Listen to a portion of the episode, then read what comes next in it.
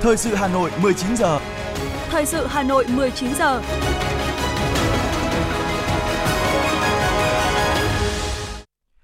Kính chào quý vị và các bạn. Bây giờ là chương trình thời sự của Đài Phát thanh Truyền hình Hà Nội. Chương trình tối nay, thứ hai, ngày 11 tháng 12 có những nội dung chính sau đây. Thủ tướng Chính phủ Campuchia Samdech Mohabovo Đầy Hunmanet thăm chính thức Việt Nam. Thúc đẩy hợp tác kinh tế song phương hai nước Việt Nam, Campuchia. Đưa hợp tác chiến lược toàn diện việc chung đi vào chiều sâu và thực chất hơn. Khẩn trương hoàn thiện bàn giao mặt bằng khu công nghệ cao Hòa Lạc. Phần tin thế giới có những sự kiện đáng chú ý. Tổ chức Y tế Thế giới kêu gọi hỗ trợ nhân đạo khẩn cấp cho Gaza. Hà Lan tiếp tục nhập khẩu khí đốt của Nga bất chấp cam kết trước đó sẽ ngừng mua mặt hàng này. Và sau đây là nội dung chi tiết. Nhận lời mời của Thủ tướng Chính phủ Phạm Minh Chính, Thủ tướng Vương quốc Campuchia Samdech Mohabovo Thấp Bạ Đầy Hunmanet thăm chính thức Việt Nam từ ngày 11 đến ngày 12 tháng 12 năm 2023. Sáng nay, lễ đón chính thức Thủ tướng Vương quốc Campuchia đã diễn ra tại Phủ Chủ tịch dưới sự chủ trì của Thủ tướng Chính phủ Phạm Minh Chính. Đây là chuyến thăm chính thức Việt Nam đầu tiên của Thủ tướng Hun Manet kể từ khi thành lập chính phủ mới vào tháng 8 năm vừa qua. Việt Nam Campuchia đã thiết lập quan hệ ngoại giao Việt Nam từ năm 1967. Năm 2005, lãnh đạo cấp cao hai nước đã thống nhất đề ra phương châm mới trong phát triển quan hệ song phương là láng giềng tốt đẹp, hữu nghị truyền thống, hợp tác toàn diện, bền vững lâu dài. Với định hướng đó, quan hệ hai nước đã không ngừng được củng cố và phát triển trên mọi lĩnh vực, mang lại lợi ích thiết thực cho nhân dân hai nước, đóng góp tích cực vào hòa bình, ổn định và hợp tác ở khu vực và trên thế giới. Sau lễ đón, hai thủ tướng đã có cuộc hội đàm, Tại cuộc hội đàm, Thủ tướng Chính phủ Phạm Minh Chính nhấn mạnh chính sách nhất quán của Việt Nam luôn coi trọng và dành ưu tiên cao cho quan hệ láng giềng tốt đẹp, hữu nghị truyền thống, hợp tác toàn diện, bền vững lâu dài Việt Nam Campuchia, cũng như luôn coi trọng truyền thống quan hệ đoàn kết gắn bó, chia sẻ hỗ trợ lẫn nhau giữa hai nước trong công cuộc đấu tranh giành độc lập dân tộc trước đây và trong sự nghiệp xây dựng và phát triển đất nước ngày nay. Đồng thời truyền lời thăm hỏi tới lãnh đạo cấp cao Campuchia và Samdech Techo Hun Sen hai nhà lãnh đạo đã trao đổi về phương hướng lớn nhằm thúc đẩy mạnh mẽ quan hệ hợp tác toàn diện Việt Nam Campuchia trong thời gian tới. Theo đó, hai bên nhất trí tăng cường trao đổi các chuyến thăm và tiếp xúc cấp cao, phát huy hiệu quả các cơ chế hợp tác quan trọng giữa chính phủ hai nước. Ngay sau hội đàm, hai thủ tướng đã cùng chứng kiến lễ ký kết ba văn kiện hợp tác. Thưa quý vị, cũng trong chiều nay, Thủ tướng Hun Manet đã có cuộc hội kiến với Tổng Bí thư Nguyễn Phú Trọng. Thủ tướng Hun Manet bày tỏ vui mừng sang thăm Việt Nam, cảm ơn Tổng Bí thư Nguyễn Phú Trọng đã tiếp và dành cho đoàn những tình cảm thân thiết, trân trọng, chuyển lời thăm hỏi của Chủ tịch Đảng CPP Hun Sen và các nhà lãnh đạo Campuchia đến Tổng Bí thư. Đồng chí Hun Manet khẳng định với cương vị là Thủ tướng sẽ phối hợp chặt chẽ với Việt Nam, triển khai thực hiện có hiệu quả các hiệp ước, hiệp định, thỏa thuận giữa lãnh đạo cấp cao hai đảng, hai nước, tích cực đóng góp vào việc giữ gìn, tăng cường quan hệ đoàn kết giữa hai đảng, hai nhà nước và nhân dân hai nước, cũng như giữa ba đảng, ba nước Việt Nam, Campuchia, Lào. Tổng Bí thư Nguyễn Phú Trọng đánh giá cao chuyến thăm của Thủ tướng Hun Manet có ý nghĩa góp phần quan trọng củng cố và tạo dấu ấn mới trong quan hệ Việt Nam Campuchia. Chúc mừng đồng chí Hun Manet được bầu làm Thủ tướng Chính phủ, Phó Chủ tịch CPP và những thành tựu to lớn quan trọng mà Campuchia đã đạt được trong thời gian qua. Sau hội kiến Tổng Bí thư Nguyễn Phú Trọng, Thủ tướng Hun Manet có cuộc hội kiến Chủ tịch nước Võ Văn Thưởng và hội kiến với Chủ tịch Quốc hội Vương Đình Huệ. Chuyến thăm của Thủ tướng Campuchia Hun Manet tiếp tục củng cố sự tin tưởng, tin cậy chính trị và thúc đẩy hợp tác thực chất hiệu quả hơn trên tất cả các mặt chính trị, ngoại giao, quốc phòng, an ninh, kinh tế, thương mại, thương mại biên giới, đầu tư, lao động, giáo dục, giao lưu nhân dân đi vào thực chất hiệu quả hơn. Thưa quý vị và các bạn, quan hệ hữu nghị truyền thống và hợp tác toàn diện Việt Nam Campuchia đang đứng trước cơ hội phát triển mới nhân chuyến thăm chính thức Việt Nam của Thủ tướng Campuchia Hun Manet. Chuyến thăm diễn ra trong bối cảnh quan hệ hai nước đang trên đà phát triển tích cực. Trong đó, hợp tác về kinh tế, thương mại và đầu tư ngày càng nổi lên như một động lực và là trụ cột mới thúc đẩy mối quan hệ láng giềng tốt đẹp, hữu nghị truyền thống, hợp tác toàn diện, bền vững lâu dài giữa hai nước Việt Nam Campuchia.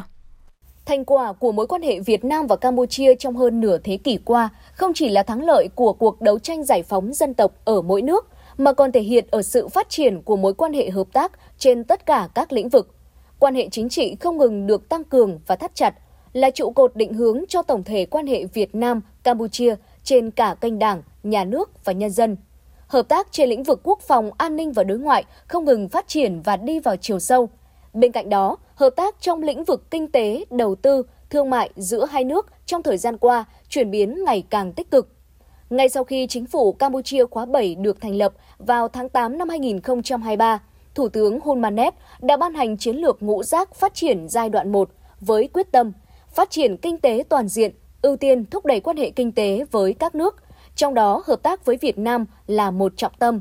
Các cuộc gặp gỡ song phương, điện đàm giữa lãnh đạo cấp cao hai nước trong năm 2023 là những minh chứng rõ ràng nhất cho quyết tâm và cam kết thúc đẩy hợp tác toàn diện giữa Việt Nam và Campuchia trong thời gian tới. Trong đó, có nội dung đưa hợp tác kinh tế, thương mại và đầu tư tiếp tục phát triển, đi vào chiều sâu, thực chất, hiệu quả.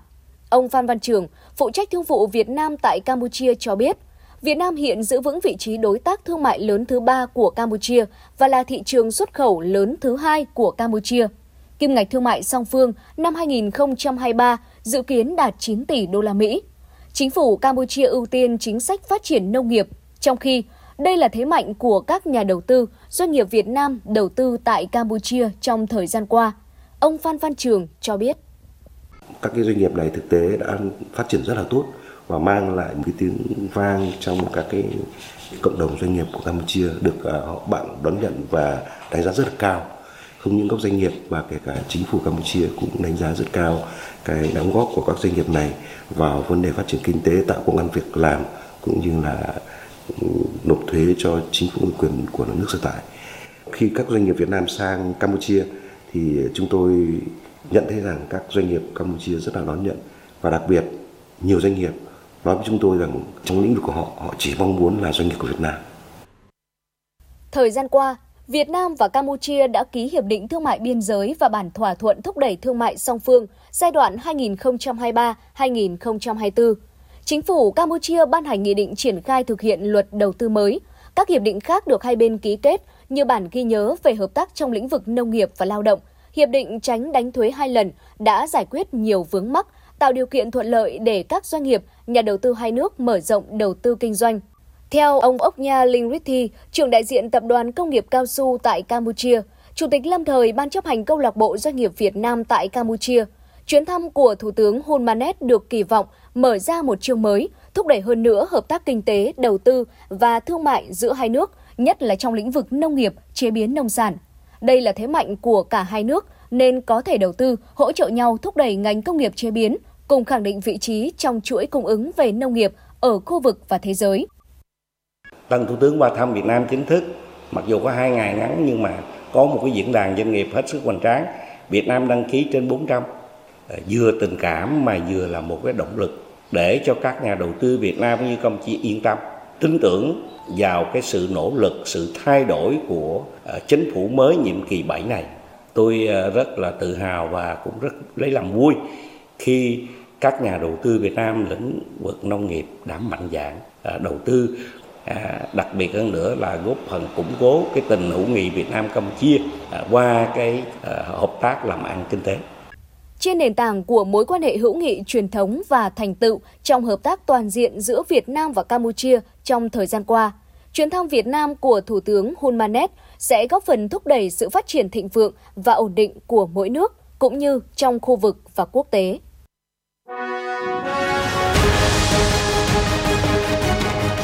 Thời sự Hà Nội, nhanh, chính xác, tương tác cao.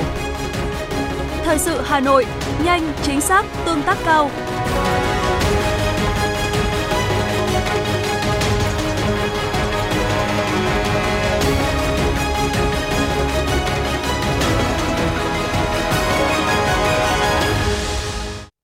Chương trình thời sự xin được tiếp tục với những sự kiện nổi bật diễn ra trên địa bàn thành phố. Thưa quý vị và các bạn, sáng nay tại Hà Nội, Học viện Chính trị Quốc gia Hồ Chí Minh phối hợp với Ban Tổ chức Trung ương tổ chức khai giảng lớp bồi dưỡng cập nhật kiến thức đối với Phó Bí thư, Chủ tịch Hội đồng Nhân dân, Chủ tịch Ủy ban Nhân dân cấp tỉnh lớp thứ ba. Tại lễ khai giảng, Ủy viên Bộ Chính trị, Giám đốc Học viện Chính trị Quốc gia Hồ Chí Minh, Chủ tịch Hội đồng Lý luận Trung ương Nguyễn Xuân Thắng, trưởng ban tổ chức lớp bồi dưỡng cho biết, lớp học nhằm bồi dưỡng cập nhật kiến thức cho các phó bí thư các tỉnh, thành phố trực thuộc Trung ương, Đảng ủy khối các cơ quan Trung ương, Đảng ủy khối doanh nghiệp Trung ương, những người giữ vai trò trọng yếu trong lãnh đạo chỉ đạo thực hiện chủ trương chính sách của Đảng, nhà nước tại các địa phương, cơ quan trung ương đáp ứng tốt nhất những yêu cầu mà thực tiễn mới đang thay đổi nhanh chóng đặt ra, đẩy mạnh việc tổ chức thực hiện thắng lợi nghị quyết Đại hội 13 của Đảng và nghị quyết Đại hội Đảng bộ các cấp. Nội dung các chuyên đề được các báo cáo viên chú trọng cập nhật, gắn kết với thực tiễn mới của đất nước và thế giới, bám sát tinh thần Đại hội 13 của Đảng và các nghị quyết của các hội nghị trung ương, các kết luận chỉ thị của Bộ Chính trị, Ban Bí thư từ đầu nhiệm kỳ đến nay, sát hợp với đối tượng học viên là phó bí thư các tỉnh, thành phố trực thuộc Trung ương, Đảng ủy khối các cơ quan Trung ương, Đảng ủy khối doanh nghiệp Trung ương. Cũng trong sáng nay, Ủy viên Trung ương Đảng, Phó Bí thư Thành ủy, Chủ tịch Ủy ban nhân dân thành phố Trần Sĩ Thanh đã có buổi làm việc với cán bộ chủ chốt Ban quản lý khu công nghệ cao Hòa Lạc. Tại buổi làm việc, đại diện Ban quản lý khu công nghệ cao Hòa Lạc đã báo cáo nhanh về kết quả thực hiện công tác năm 2023 và phương hướng nhiệm vụ năm 2024 đồng thời đề xuất một số khó khăn vướng mắc và kiến nghị với thành phố như về công tác giải phóng mặt bằng, chuyển giao kiện toàn bộ máy, cơ chế chính sách đối với khu công nghệ cao. Trao đổi trực tiếp thẳng thắn với cán bộ chủ chốt của Ban Quản lý Khu Công nghệ cao Hòa Lạc, người đứng đầu chính quyền thành phố nhấn mạnh, nội dung làm việc hôm nay thể hiện quyết tâm chính trị và sự kỳ vọng của thành phố vào khu công nghệ cao này. Đây sẽ là nơi đóng góp vào phát triển nền khoa học công nghệ của thủ đô và là nơi xây dựng hệ sinh thái khởi nghiệp. Chủ tịch Ủy ban nhân dân thành phố đánh giá Hà Nội đã thực hiện nghiêm túc chỉ đạo của chính phủ với nhận thức đúng đắn rằng sự phát triển của khu công nghệ cao Hòa Lạc chính là của thành phố, trở thành cực tăng trưởng cao, bền vững của thủ đô. Hiện để xây dựng thành công khu công nghệ cao Hòa Lạc, ngoài việc phải có quy hoạch tốt, có đủ vốn để triển khai, có cơ chế ưu đãi môi trường đầu tư và sự ủng hộ của các nhà đầu tư thì cần tiến hành xây dựng cơ sở hạ tầng dịch vụ để thu hút nhà đầu tư, về giải phóng mặt bằng, Chủ tịch Ủy ban nhân dân thành phố yêu cầu trong năm 2024, huyện Thạch Thất và Quốc Oai phải hoàn thiện bàn giao 169 ha mặt bằng còn lại. Trước mắt, Ban Quản lý Khu Công nghệ cao Hòa Lạc phải làm tốt công tác tư tưởng cho cán bộ, viên chức, người lao động và ổn định tổ chức bộ máy của đơn vị. Phải kịp thời tháo gỡ các khó khăn, vướng mắc, tiếp tục hoàn thiện thể chế, chính sách mang tính đặc thù để công nghệ cao Hòa Lạc phát triển đồng bộ, nhanh hơn trong thời gian tới.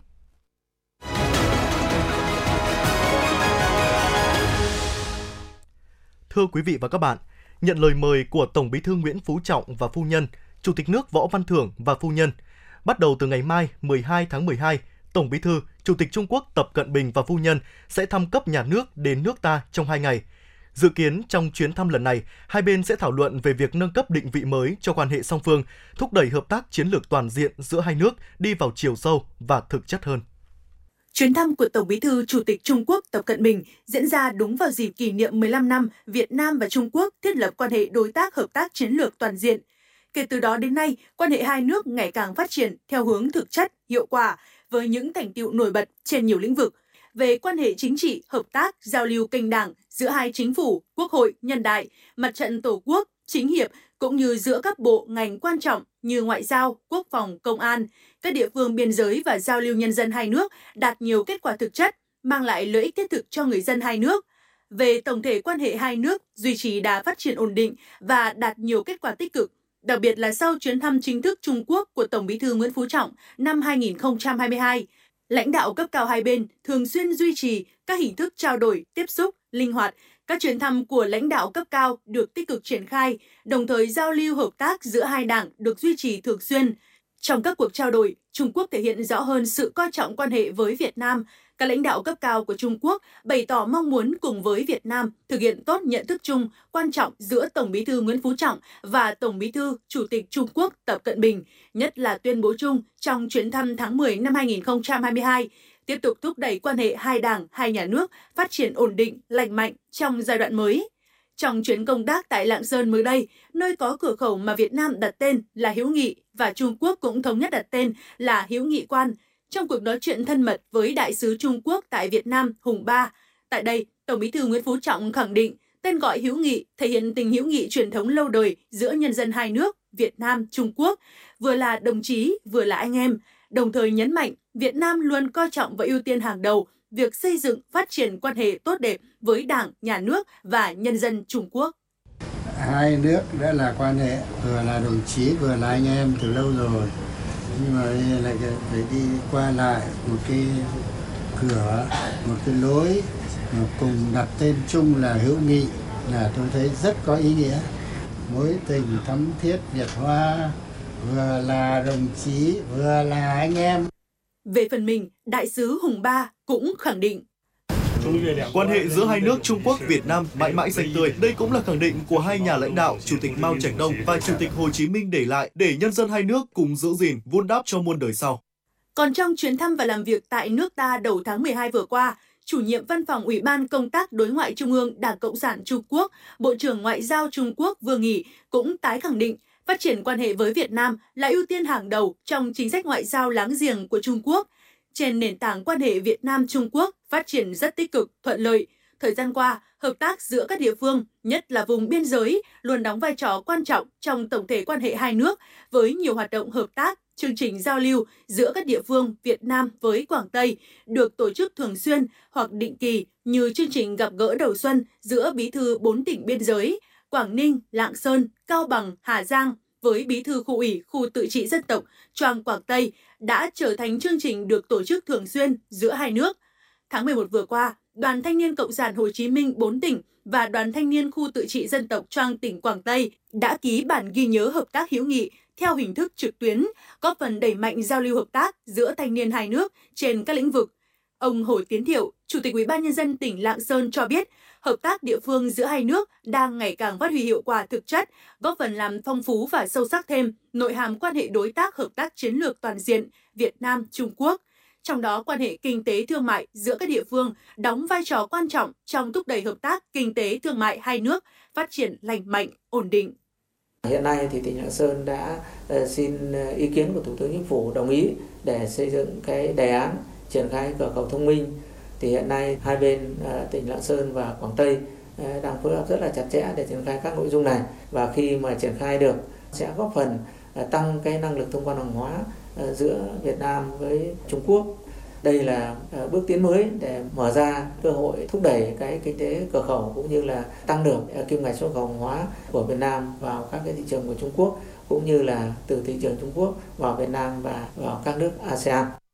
Trên cơ sở thành quả quan trọng của 15 năm thiết lập quan hệ đối tác hợp tác chiến lược toàn diện, chuyến thăm của Tổng Bí thư, Chủ tịch Trung Quốc Tập Cận Bình tới nước ta lần này có ý nghĩa rất quan trọng, cùng với chuyến thăm chính thức Trung Quốc mang ý nghĩa lịch sử của Tổng Bí thư Nguyễn Phú Trọng năm ngoái, sẽ tạo điều kiện thuận lợi cũng như động lực cho sự phát triển lên tầm cao mới của quan hệ hai đảng, hai nước và nhân dân hai nước với những hợp tác hết sức thiết thực, hiệu quả và ngày càng thực chất hơn, làm sâu sắc hơn nữa khuôn khổ hợp tác cho tương lai lâu dài của quan hệ hai nước theo hướng bền vững, góp phần vào xu thế hòa bình, ổn định, hợp tác trong khu vực và trên thế giới.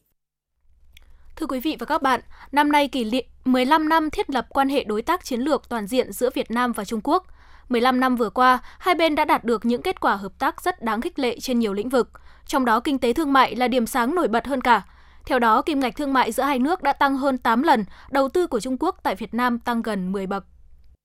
Với một nền tảng là quan hệ láng giềng, nhân dân gần gũi trên tầm cao chiến lược và tầm nhìn dài hạn, hai đảng, hai nước nhìn nhận thúc đẩy quan hệ đối tác hợp tác, chiến lược toàn diện Việt Nam Trung Quốc phát triển lành mạnh, ổn định, cùng chung nhận thức kiên định sự lãnh đạo của Đảng Cộng sản, xây dựng chủ nghĩa xã hội phù hợp với tình hình mỗi nước. Kể từ khi hai bên thiết lập khuôn khổ quan hệ đối tác hợp tác chiến lược toàn diện vào năm 2008, đến nay quan hệ hai đảng, hai nước phát triển ngày càng thực chất, vững chắc và toàn diện trên mọi lĩnh vực. Đặc biệt trong lĩnh vực kinh tế, kim ngạch thương mại của Việt Nam Trung Quốc không ngừng tăng trưởng. Nếu như năm 2008, khi hai nước thiết lập khuôn khổ đối tác hợp tác chiến lược toàn diện, kim ngạch xuất nhập khẩu hai bên đạt 20,8 tỷ đô la Mỹ. Đến năm 2022, tổng kim ngạch xuất nhập khẩu hai nước đạt 175,5 tỷ đô la Mỹ. Sau 15 năm, kim ngạch thương mại hai nước tăng hơn 8 lần, trong đó tăng trưởng xuất khẩu cao hơn nhập khẩu, nhập siêu được thu hẹp hơn. Theo số liệu của Tổng cục Thống kê và Tổng cục Hải quan, kim ngạch xuất khẩu nhập khẩu giữa Việt Nam và Trung Quốc trong mấy năm gần đây liên tục tăng lên, chiếm tỷ trọng cao trong tổng kim ngạch xuất nhập khẩu của Việt Nam và là tỷ trọng lớn nhất trong các nước và vùng lãnh thổ. Hiện nay, Trung Quốc là thị trường xuất khẩu lớn thứ hai của Việt Nam, chiếm 16% kim ngạch xuất khẩu cả nước với 105,45 tỷ đô la Mỹ. Trung Quốc là đối tác thương mại đầu tiên của Việt Nam đạt quy mô kim ngạch từ 100 tỷ đô la Mỹ trở lên trong năm 2023 và tiếp tục duy trì vị thế bạn hàng lớn nhất của nước ta. Ông Lê Quang Trung, Phó Tổng Giám đốc Công ty Hàng hải Việt Nam cho biết. Với tình hình hợp tác chính trị, kinh tế toàn diện giữa Việt Nam và Trung Quốc thì rõ ràng là tổng công ty hàng hải của chúng tôi đang ờ, tập trung cùng với các đối tác trong nước và ờ, các đối tác tại Trung Quốc để đẩy mạnh việc phát triển sâu rộng và nâng lên một tầm cao mới trong lĩnh vực về hàng hải, lĩnh vực về hợp tác về đường sắt cũng như là phát triển các trung tâm logistics giữa hai bên. Đặc biệt, từ đầu năm 2023 đến nay, lãnh đạo cấp cao hai bên duy trì các hình thức trao đổi, tiếp xúc linh hoạt. Qua đó, hai bên đạt nhiều nhận thức chung quan trọng, nhất trí trong nhiều biện pháp cụ thể về thúc đẩy hợp tác trong lĩnh vực giữa hai nước, góp phần tạo cơ sở vật chất quan trọng cho thúc đẩy quan hệ hai nước Việt Nam Trung Quốc trong thời gian tới. Hai bên nhất trí nâng cao chất lượng hợp tác kinh tế, thương mại, đầu tư, đẩy mạnh kết nối giao thông, nhất là trong lĩnh vực đường sắt, đường bộ, hạ tầng cửa khẩu, nâng cao hiệu suất thông quan, duy trì giao thương thông suốt, bảo đảm chuỗi sản xuất và chuỗi cung ứng.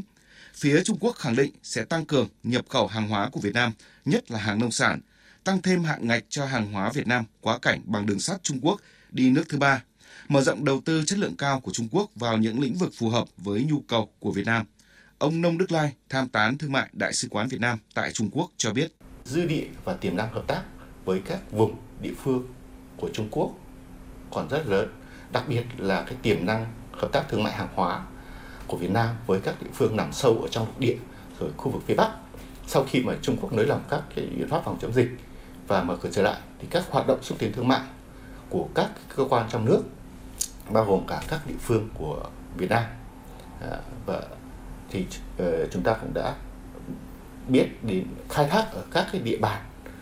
những cái địa phương có cái tiềm lực kinh tế hàng đầu của Trung Quốc ví dụ như là Giang Tô, Chiết Giang, Sơn Đông, Tứ Xuyên, vân vân để mở ra cái triển vọng hợp tác sâu rộng về đầu tư thương mại. Theo các chuyên gia thương mại, trong bối cảnh cạnh tranh gay gắt, để tiếp tục giữ vững và mở rộng thị phần tại thị trường Trung Quốc, doanh nghiệp cần nhanh chóng đưa hoạt động thương mại vào chính quy, nâng cao tiêu chuẩn chất lượng hàng hóa để đáp ứng yêu cầu ngày càng cao của thị trường rộng lớn này. Đây là xu thế tất yếu, đòi hỏi các nhà sản xuất và xuất khẩu hàng hóa bắt buộc phải thay đổi và thích ứng.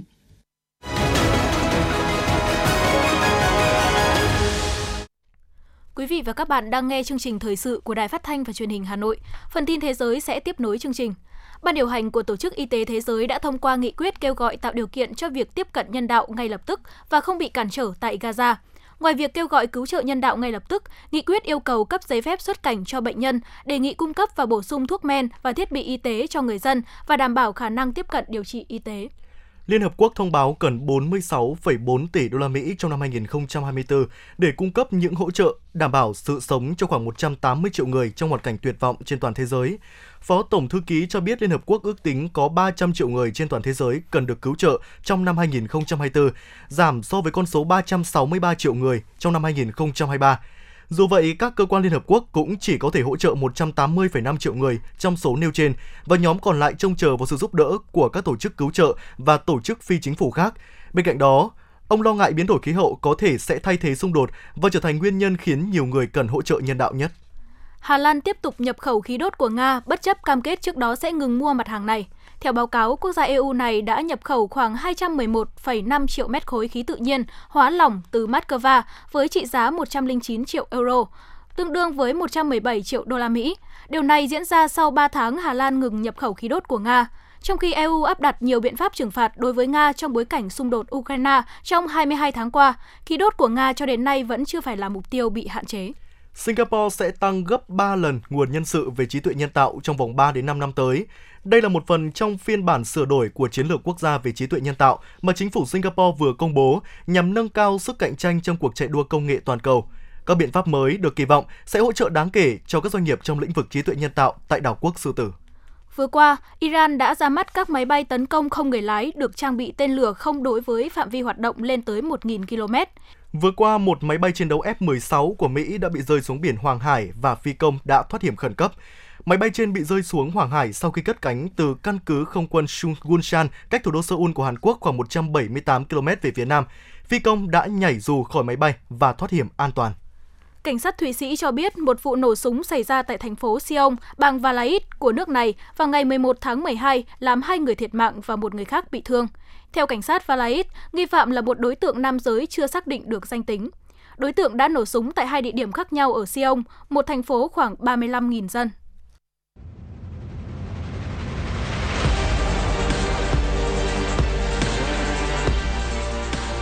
Bản tin thể thao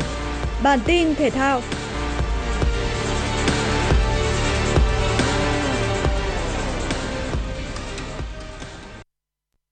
Giải Marathon Quốc tế Thành phố Hồ Chí Minh Techcombank đã chính thức bước vào tranh tài ở 4 cự ly: Marathon 42,195 km, bán marathon 21,1 km, 10 km và 5 km. Đây là một trong những giải chạy có đông người tham gia nhất tại Việt Nam. Nội dung được mong chờ nhất là đường đua marathon 42 km, nơi có sự tham gia của nữ hoàng điền kinh Việt Nam Nguyễn Thị Oanh. Đáp lại sự kỳ vọng từ người hâm mộ, vận động viên sinh năm 1995 đã chiến thắng khi về đích đầu tiên với thành tích 2 giờ 46 phút 26 giây. Với thành tích này, Nguyễn Thị Oanh đã thiết lập kỷ lục cá nhân mới, nhanh hơn 4 phút so với thành tích trước đó. Với chức vô địch vừa qua, Nguyễn Thị Oanh đã nhận được số tiền thưởng 70 triệu đồng. Thời gian gần đây, cô đã đạt rất nhiều giải thưởng lớn ở các giải chạy nội địa. Ở vòng 16 ngoại hạng Anh diễn ra tối qua, Chelsea có chuyến làm khách đến sân của Everton. Xuyên suốt hiệp 1, The Blues hoàn toàn bế tắc trong việc tìm đường vào khung thành đội chủ nhà. Đội khách đã phải hứng chịu bi kịch ngay đầu hiệp 2. Phút thứ 55, Doucouré đá bồi tung lưới Chelsea mở tỷ số cho Everton. Sau đó, huấn luyện viên Pochettino liên tiếp tung Sterling và Nicholas Jackson vào sân, dồn toàn lực tấn công. Tuy nhiên, không những không thể gỡ hòa, Chelsea còn nhận bàn thua thứ hai trong những phút bù giờ từ khoảnh khắc tỏa sáng của Dobbin. Thua 0-2 chung cuộc, The Blues đứng thứ 12 trên bảng xếp hạng, trong khi đó Everton xếp thứ 17 và nới rộng khoảng cách với nhóm xuống hạng lên 4 điểm. Trong khi đó, Manchester City lại có một màn lội ngược dòng đẳng cấp trên sân của Luton Town. Thiếu Erling Haaland, nửa xanh thành Manchester tuy cầm bóng nhiều nhưng triển khai tấn công rất chậm. Họ có được một số cơ hội rõ ràng, nhưng Foden và Rodri đều không thắng được thủ thành Kaminski. Luton Town gần như không tấn công được gì khi Adebayo quá đơn độc ở tuyến trên. Tuy nhiên, bất ngờ đã tới ở phút bù giờ thứ hai của hiệp 1 khi Adebayo bật cao đánh đầu ở cự ly gần đem về bàn thắng mở tỷ số cho đội chủ nhà.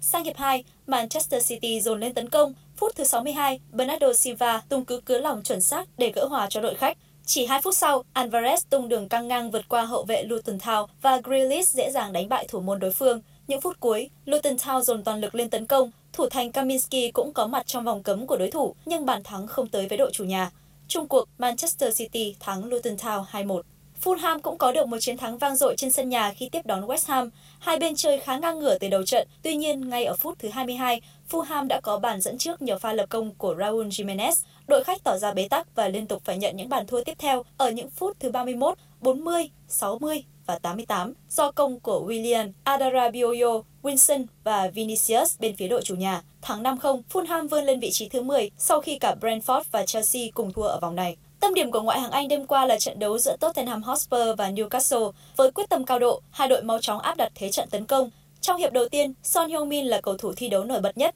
không được đá ở vị trí tiền đạo mũi nhọn, tiền đạo người Hàn Quốc trở thành cầu thủ kiến thiết cho Udogi đệ bóng cận thành, mở tỷ số ở phút thứ 26. Đến phút thứ 38, tỷ số là 2-0 cho đội chủ nhà theo kịch bản tương tự. Son Heung-min vượt qua Trippier trước khi căng ngang để Richarlison dứt điểm ở cự ly gần. Hiệp đấu thứ hai, Tottenham tỏ ra sắc sảo trong các pha phản công. Phút thứ 60, Richarlison hoàn thành cú đúp. Đến phút thứ 85, Son Heung-min ấn định ngày thi đấu chói sáng với quả penalty thành công do chính anh kiếm về. Tất cả những gì Newcastle làm được ở trận này là bàn thắng danh dự của Joe Linton ở phút thứ 90 cộng 1.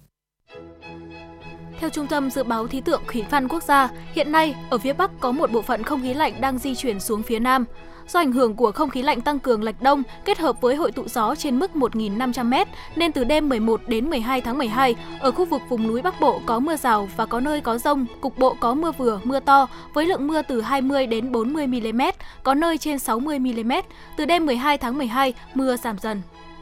Quý vị và các bạn vừa nghe chương trình thời sự của Đài Phát thanh Truyền hình Hà Nội chỉ đạo nội dung Nguyễn Kim Khiêm, chỉ đạo sản xuất Lê Ánh Mai, cố vấn chương trình Uông Ngọc Dậu, chịu trách nhiệm tổ chức sản xuất Trà My, chịu trách nhiệm kỹ thuật Phạm Lê Minh, tổ chức sản xuất Thủy Chi cùng các phát thanh viên Võ Nam, Lưu Hoài, kỹ thuật viên Duy Anh phối hợp thực hiện. Xin chào và hẹn gặp lại.